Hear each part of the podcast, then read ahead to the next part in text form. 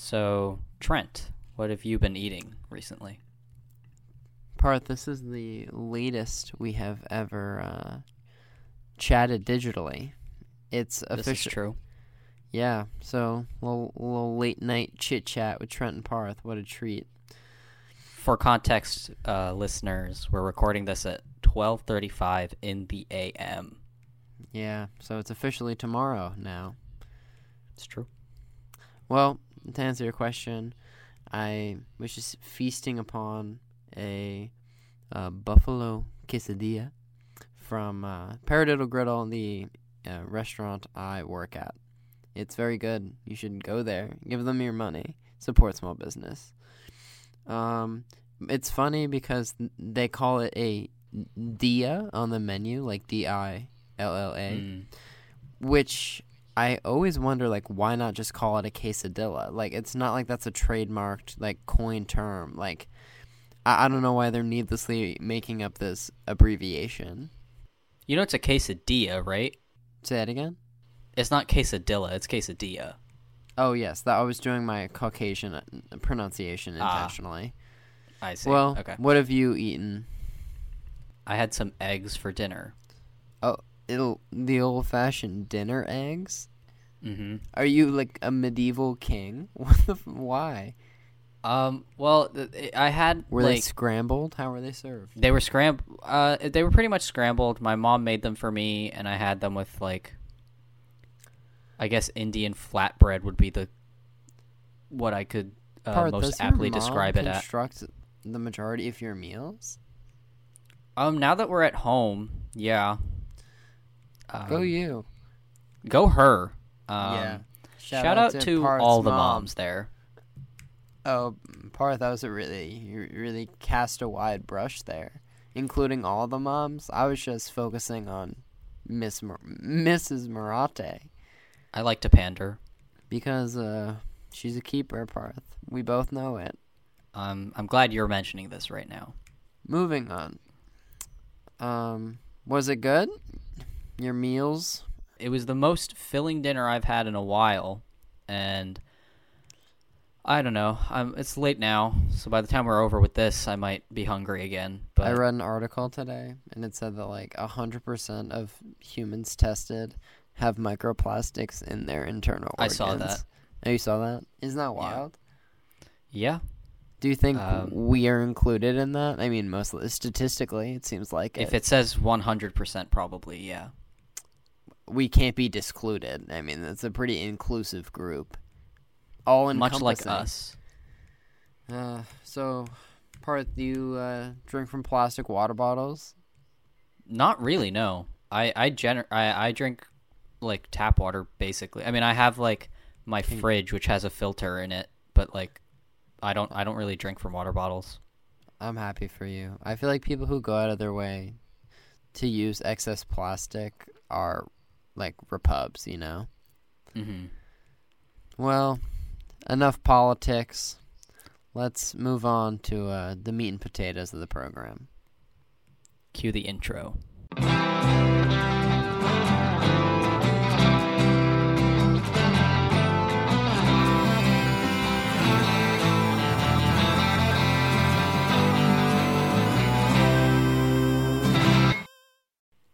Welcome back to our podcast, Craft Services, where we talk about movie the movies and films. Um, each week we discuss a different film.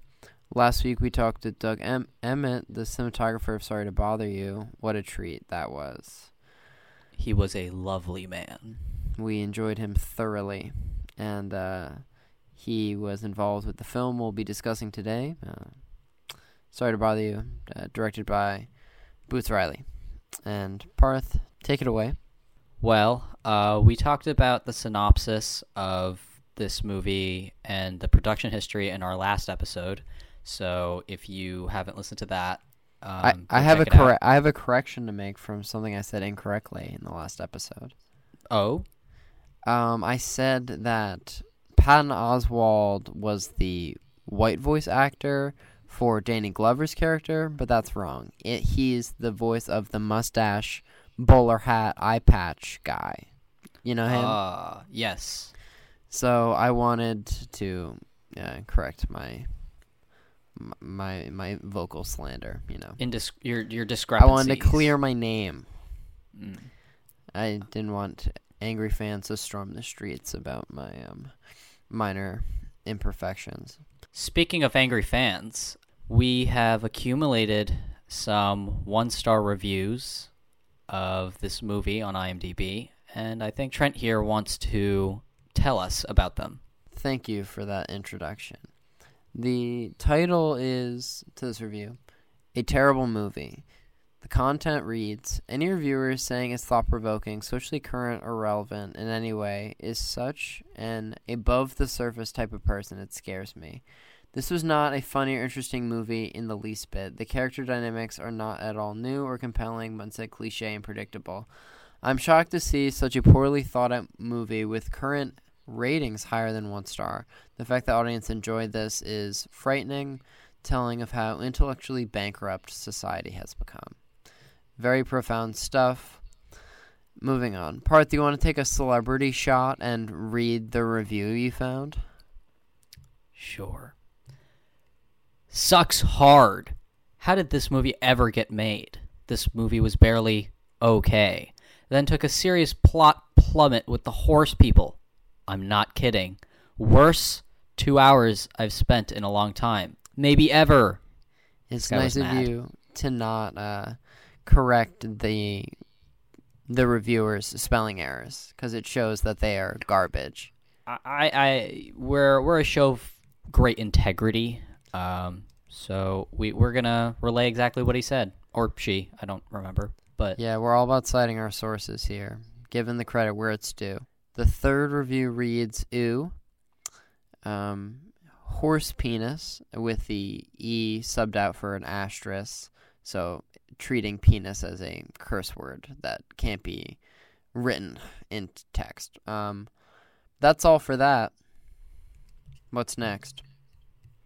Well, um, I guess now would be our time to say what our initial feelings were on this movie. Tell me, Parth. Give me your feelings. Um, I love this movie. When did you lot. see it? Did you see it in theaters? No. Um, Really? I yeah, I bought this movie like on a blind buy at Best Buy because it was On like, Blu-ray? Yes, ma'am. It Huh. was there for like ten bucks, and I was like, I've heard this is really was really this like in 2018 or 2019? Um, I think 2018, but it could have been 2019. So don't quote me on any of this. But um, but I saw it. I heard it. I heard it was really good, and so I decided to just buy it. And Bold. I watched it just really randomly one night, and I was taken aback by it. But even Really? then, I was like, not not in a bad way. I was just like Surprise. like blown away by like what I'd just seen because it's like it's a lot to it, process. it it throws everything at you in terms of like the, the first time I sensory- saw it, I was very confused, and it was on the big screen, and I kind of just walked away feeling flustered. But watching it today on my laptop, knowing what was going to happen, felt so comfortable and nice. So I think this is a movie that definitely deserves s- secondary and tertiary watches. Is yeah. I mean, I've seen this movie I think three or four times by this point. So This is only my f- first revisitation. Parth you want to hear a fun fact uh, about my relationship with this movie? please, When I saw it in theaters, I had my wallet stolen, so I'll never forget. oh my gosh, Yes, I had my bad motherfucker Pulp Fiction wallet in the cup holder at the movie theater. And I get up having forgotten it there for but just a second. And then I'm like walking into the lobby and then I remember that I left it there and then I come back and it's gone. So some uh, somebody snatched it. But luckily I only had like $2 in cash. So I'm sure they just stole it for the wallet. And then you just like cancel your cards, and then you go to the DMV and you get a new license, and then go to the library and replace your library card, and go to TD Bank and get a new TD Bank card. But then you're back in action, baby. Very good.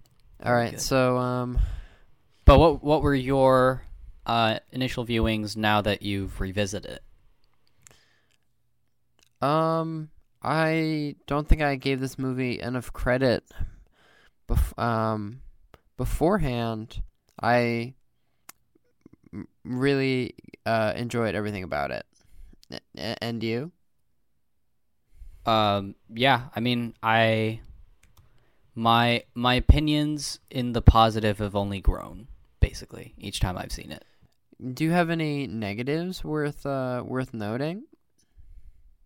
Um, well, I guess we can just get straight into our um direction thoughts. Yeah, Which is- what a directorial debut. Yeah, and I mean, Aren't you so Riley, curious to see what comes next? Very. I mean, and we when we talked Doug with, Emmett was talking about the TV show that he's working on. Exactly. And I think it shows that this is done by a music video director because he's done a bunch of those and it's just mu- music videos are supposed to be really striking visually like mm-hmm. you've got like your David Finchers and your Michael Bays and um, like uh, many directors come from music videos and they generally tend to have a really striking visual language Mm-hmm. um, and yeah I mean Had Boots Riley only ever done music videos?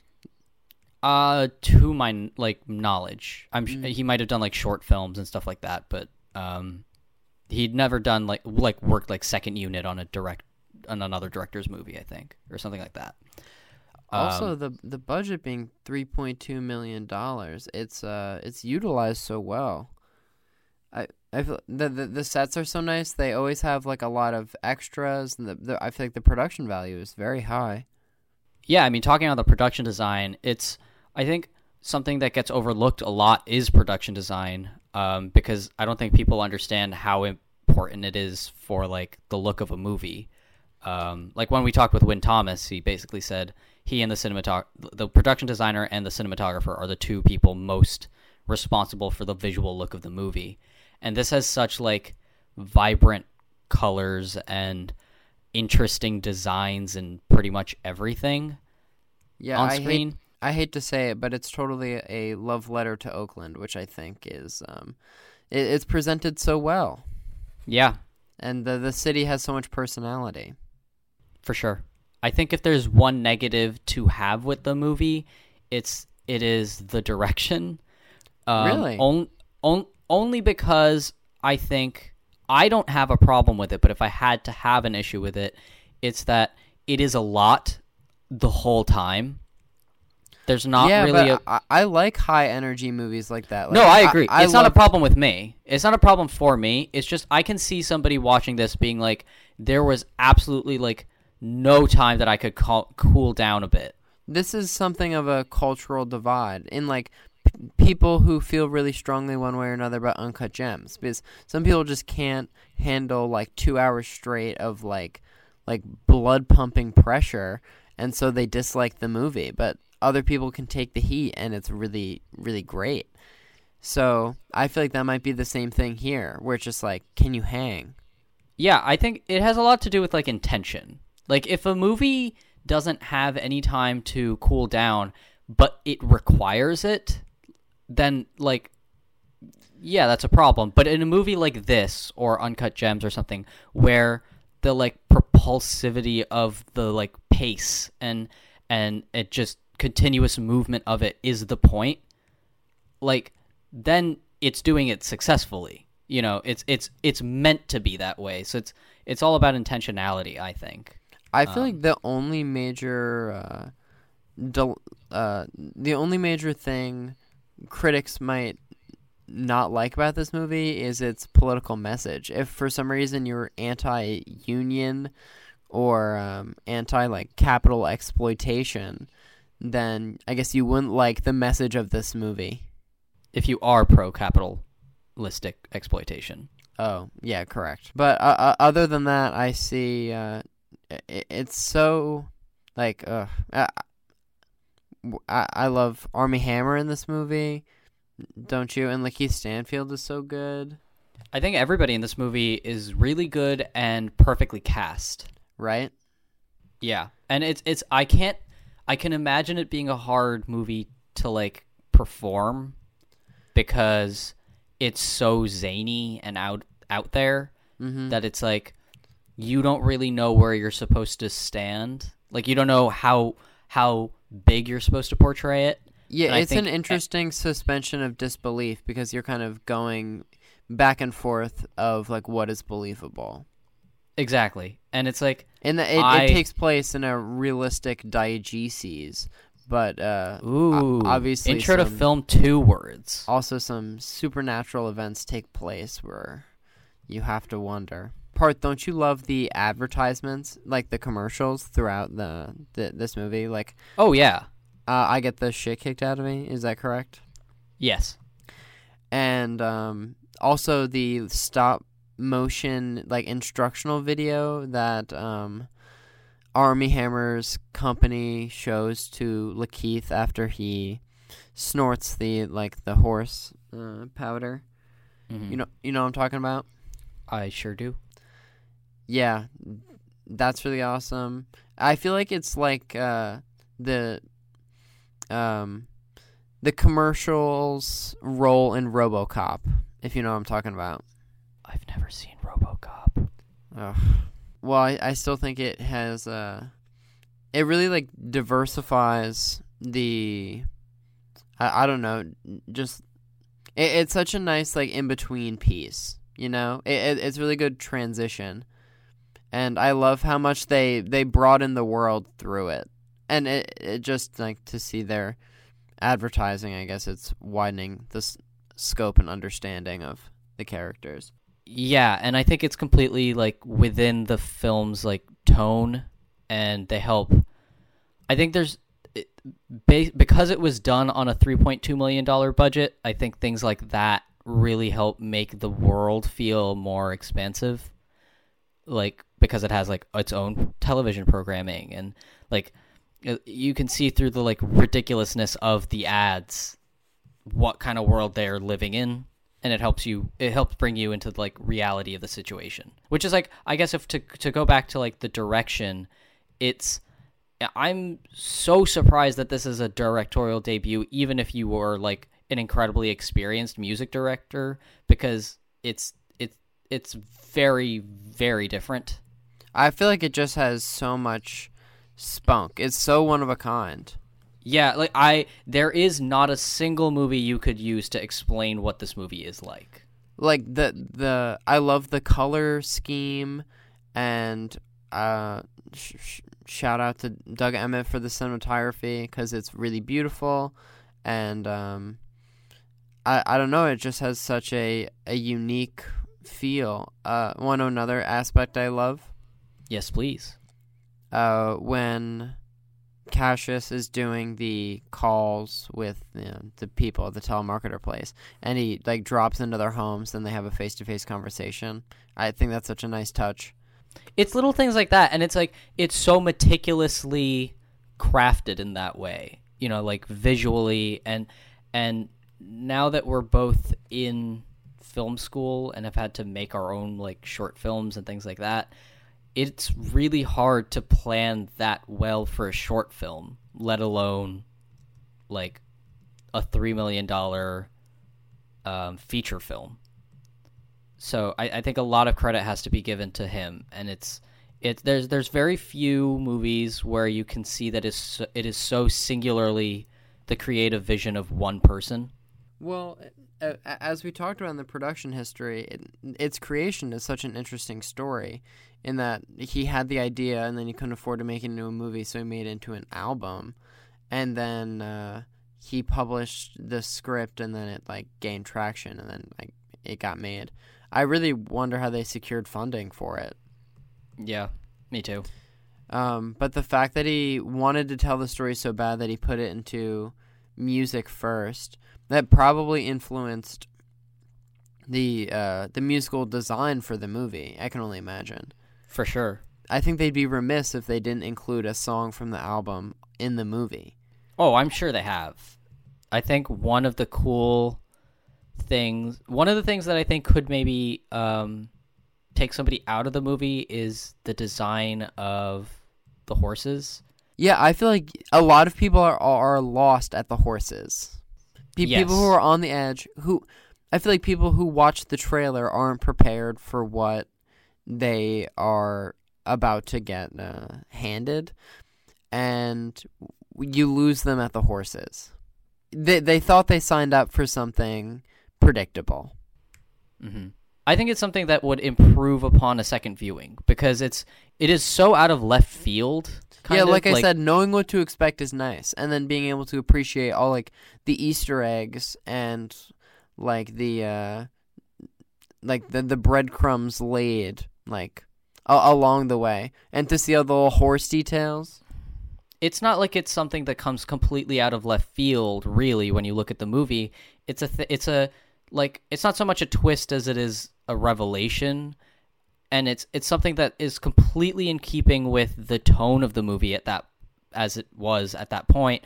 And it's something that like furthers the the message and theme of the movie I feel like themes of the by definition, introducing the horse stuff changes the genre. It like makes it a sci-fi movie rather than like I don't know a drama or comedy. I mean I don't know I don't think it's a sci-fi movie I mean, what would you consider? it? I know, as we discussed, it's famously uh, genre bending. But if you had to put it into a box, has sci-fi elements, but I would say that it is a black comedy. Yeah, I think that's fair. because it has sci-fi elements, but I think sci-fi in its like purest form is very this movie is about like humanity, I guess, but it it's about how technology um affects humanity and things like that. Whereas this isn't really about that. This is about how humanity affects humanity and You think sci-fi is uh, focused on extraterrestrials? not not not necessarily extraterrestrials, but I mean like like a movie like Ex Machina that has not that there's no aliens in that, but that uses um technology. Well, Uh, sci-fi sci-fi is really an umbrella term. It's really quite a wide net to cast. Yes. I mean there are people that consider Star Wars sci-fi, which I don't. What you think it's a space opera? No, it's space fantasy. Wow, that's really There's some, uh, quite a narrow uh, um, distinction. Well, I mean, I, I, I mean, not to get so off topic, but Star Wars is, has more akin with Lord of the Rings than it does Star Trek. You know, Ooh, that's an uh, that's an interesting sentence you just said. Because um, You I- think like thematically, besides the fact that they both take place in space. the the th- the fact that they take place in space is the only thing that is similar about them. Um, I know nothing about S- Star Trek or Lord of the Rings, so you take you take. you've never seen Lord of the Rings? I've never seen Lord of the Rings, and I've only seen um, the one J.J. Abrams Star Trek movie, which Oh I enjoyed. Uh, yeah. Well, here's the thing: But I've never the seen J- the, the- the, TV show or any of the extended lore. the J.J. Abrams movies kind of make Are there Star several Trek- of them? There's two. There's two J.J. Abrams movies, and then the third movie was directed by Justin Lin, who did um, many of the Fast and Furious movies, and it's actually really good. How many movies uh, are there total? Are they still making them? There's only three right now. Um, there was gonna be a fourth one, but then there was like contract disputes, and the third one didn't make a lot of money. But to get back to point, um, I think that if if you look at, I mean, if we're gonna get on the topic of genre, um, it it it it's got more to do with I don't know if tropes is the right word, but sort of like conventions of a certain type of story. Um, and S- Star Wars and Lord of the Rings are very uh, similar in their journeys. They're very um, action oriented. They're very. Um, it, it isn't super cerebral. It's it's more visceral. Whereas Star Trek, um, when it was made, the the '60s show and the Next Generation was supposed to be an optimistic view of the future in which humanity has surpassed like all problems within humanity. There's no like wars between nations and things like that. And that what what they do is they basically uh, the Federation is a peacekeeping organization that goes around the the universe to try and find more planets and species and things like that, and how to maintain peace throughout the universe. Um, but basically, it's it's it's it's more of a each episode is like, oh, we land on this planet and these people do this and they have this dilemma and how do we solve this? So all the disagreements come from how to solve a problem, not interpersonal relationships. Um, which Yes, then a- gets a- a changed key distinction. Which then gets changed later down the road when Star Trek becomes only about personal relationships and the science is sort of not really important. But my point is, um, genre is a weird thing, and to bring it back to Sorry to Bother You, it's it's interesting because it has elements of um, comedy. It has elements of kind of tragedy. It has elements of sci-fi, absurdism. Um, I don't know if I'd classify this as an art house movie, but it's got some shit in it that's like What's the It's- it's not mainstream. of an art house movie? I have no fucking clue. Uh, I'm glad you used that term without knowing the definition. I feel like it's the type of word where it's the type of thing where it's like I feel like people you understand use what a they vocab think. word that you don't really know, and you hope for the best. Then no one questions your motive. Yes. No, I mean it's the type of thing where it's like you know how there are words where it's like we all kind of know what this word means, but if you asked me to define it, I wouldn't really know what to define it as. Yeah, sorry to put you on the spot. No, no, it's okay. So sorry there, to, there you, are, some are you sorry to have bothered me? Okay, calm down. There's some other cast members I wanted to uh, to shout out. Um, Tessa Thompson, the the female lead, is clearly really great. I'm I hope to see her in other stuff. I'd I'd never seen her in anything before. The- Terry Crews, or Thor. She's in Thor three. Thor she's in- Ragnarok. Yeah, Wasn't that uh uh director? Taika Waititi. Yeah, everyone loves that movie, but I know that they say it's the best of the Thors. I don't think it is. Really, Parth? That's a bold claim. I like the first Thor a lot. I like Thor three a lot, but I think Thor one is the best of the three. And, and then there's Terry Crews, who reminded me of Everyone Hates Chris. Did you watch that show? Everybody hates Chris, and yes, I did. I like it a lot. And Steven Yeun reminded me of my Walking Dead days. We've all been there. What's Danny Glover in? Isn't he like one of the cops in Lethal Weapon? Is that a thing? He's he he is the cop starring ac- alongside um Is that anti Mel, an- anti-Semite Mel Gibson. Mel Gibson? I really can't enjoy Hacksaw Ridge anymore. When I after I found out it was directed by Mel Gibson. Also, that movie is so religious, and um, Mm. He is very Christian. it all makes sense now. I think everybody is perfectly cast. There's nobody I would really change. I think everybody plays it the way they should. Um, and I don't know, Trent. Do you have any more like story thoughts, or should we? Do you think in the third act, you're uh, upon initial viewing, you're expected to think that he's going to turn into a horse? Because I, I totally suspected that, but they leave it open to chance as if he won't. Like they intentionally state in the uh, educational video that it only works with seventy percent of people. So it's basically saying he he could get through this. Trent, he turns into a horse at the end. Yeah, yeah, I know, but I'm saying when you're watching it, are you led to believe that that's going to happen to him? No, I didn't because I thought that they would have just done it when the whole when he gets rescued. It's weird how how there's that much of a gestation period, Yeah, but uh, it's a gradual process, but it seems to have a really delayed response. hey man, these drugs ain't perfect. All right, let's assign ratings. You go first, The time has come. Um, I'm gonna give this movie the highest rating that I've handed out thus far. nine out of ten. I, I'd Uh, give it a nine out of ten too. Well, it's it's nice to be on the same page. What what stops it from a ten out of ten? Um, I think I would know if it was a ten out of ten. Yeah. But um, I like this movie enough to have nothing to complain about. So, I think that's a a good sign on all accounts. So, what's going to be your next episode? Tell the people.